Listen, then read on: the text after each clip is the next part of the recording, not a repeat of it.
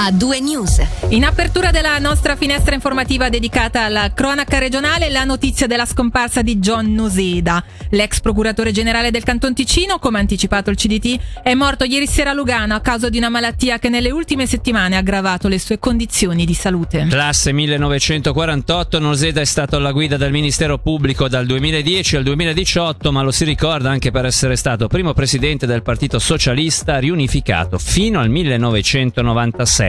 In precedenza, dal 1972 al 1979, quando il Ticino aveva due procure, era già stato procuratore pubblico a Lugano e, come rammenta la regione, è considerato, insieme al consigliere di Stato Alex Pedrazzini, padre della grande riforma della Costituzione ticinese entrata in vigore il 1 gennaio 1998. Rimaniamo a Lugano, dove oggi alla Cattedrale di San Lorenzo si è tenuto il funerale del vescovo emerito Monsignor Ernesto Togni, scomparso l'11 novembre a 96 anni.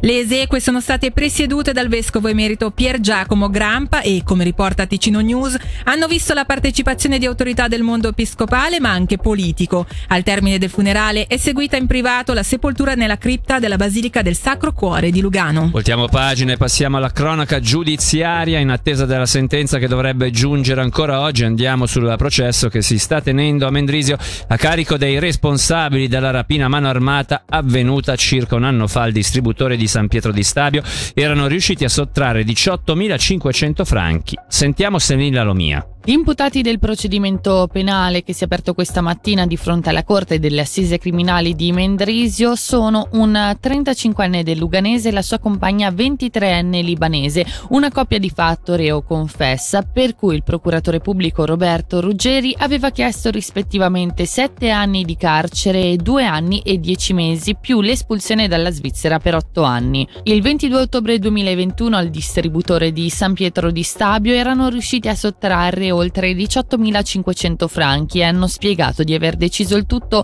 cinque giorni prima di entrare in azione. L'idea è stata dell'uomo, sottoposto a vari stress economici e problemi personali e già condannato nel 2017 per aver commesso o tentato una decina di rapine. Al momento del colpo era infatti uscito da poco dal carcere senza aver scontato ancora tutta la pena.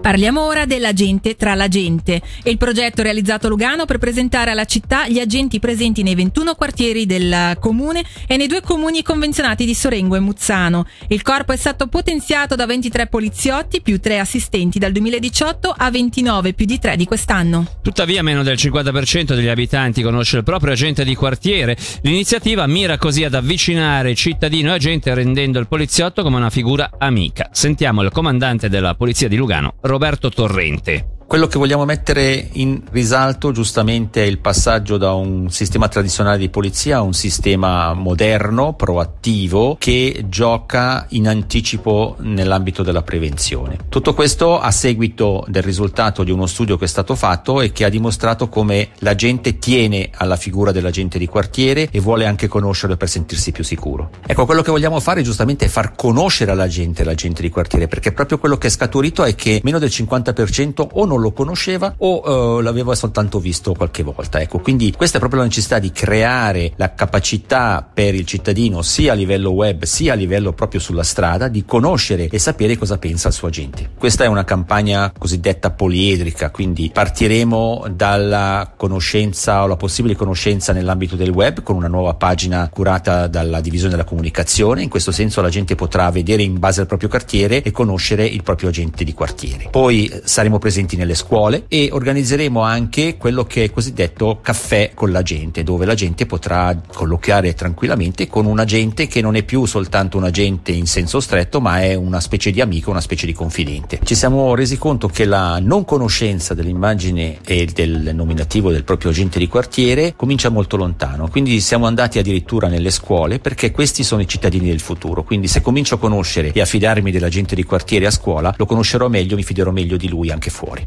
E nel corso di A2 News avremo ospite Karen Valenzano Rossi, capo di Castero Sicurezza e Spazi Urbani della città di Lugano, per parlarci appunto di questo progetto. Ci spostiamo a Bellinzona dove sono state quadruplicate le posizioni di bike sharing. Alle prime 10 stazioni di noleggio per biciclette introdotte dal 2019, nelle scorse settimane se ne sono aggiunte infatti altre 28 sparse su tutto il territorio comunale per un totale di 147 biciclette elettriche. La rete di bike rosse del Bellinzonese, scrive il municipio in una nota, prosegue anche sul piano di Magani, Magadino e si innesta con quella del Locarnese dove le bici sono azzurre. Per sottolineare il potenziamento e incentivare l'utilizzo di questo servizio, in attesa dell'inaugurazione prevista in primavera, la città di Bellinzona offre ai domiciliati un codice promozionale per uno sconto del 70% sul prezzo dell'abbonamento. Sentiamo il vice sindaco Simone Giannini nell'intervista di Michele Sedili. Nel Locarnese era stata un'evoluzione molto più veloce, supportata devo dire anche dalla politica locale. Per noi si è trattato da un lato di agganciarci alla rete del Locarnese per dare subito il segnale nel 2019, ma poi ci è voluto un po' più di tempo per adesso sviluppare in maniera capillare la nostra rete. Ci siamo comunque riusciti, le stazioni sono state approntate e quindi da questa settimana sono a disposizione degli utenti. A proposito della scelta delle postazioni, anche proprio questo fatto che si innesta con la rete del Locarnese. Potrà esserci eventualmente anche uno scambio di biciclette, potremo vedere a Locarno le biciclette rosse di Bellinzone e viceversa. Lo scopo è proprio quello, collegare in primis anche le tue città, forse magari più per scopo turistico questo che utilitaristico, ma poi con la capillarità tra i vari comuni sul piano di Magadino e all'interno dei nostri quartieri, ora quasi tutti allacciati, quello di favorire una mobilità soprattutto aziendale durante la giornata che possa trovare l'alternativa alternativa della bicicletta invece che il caotico traffico cittadino. Arrivando noi proprio alle porte dell'inverno, quindi non nel periodo ideale per il lancio di questa iniziativa, che però ci riserviamo appunto di lanciare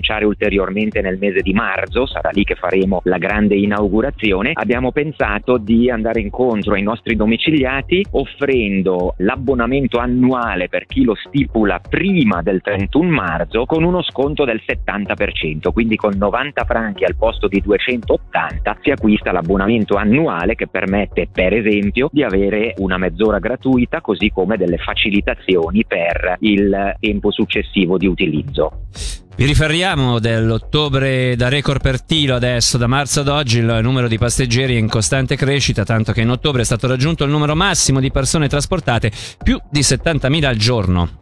Si supera quindi del 18% il livello raggiunto nel 2019, ultimo dato comparabile prima dell'avvento del coronavirus. La linea più frequentata è quella che collega ogni 30 minuti Locarna, Lugano e Chiasso. Il 60% dei passeggeri sale in una stazione ticinese e il 40% invece in una lombarda. Spazio anche alla grigione italiano con l'incendio in una pizzeria nel centro di San Bernardino, come riporta Tio.ch, il rogo ha divampato questa mattina attorno alle 11.30, provocando importanti danni all'interno del ristorante. Fortunatamente non si segnalano feriti.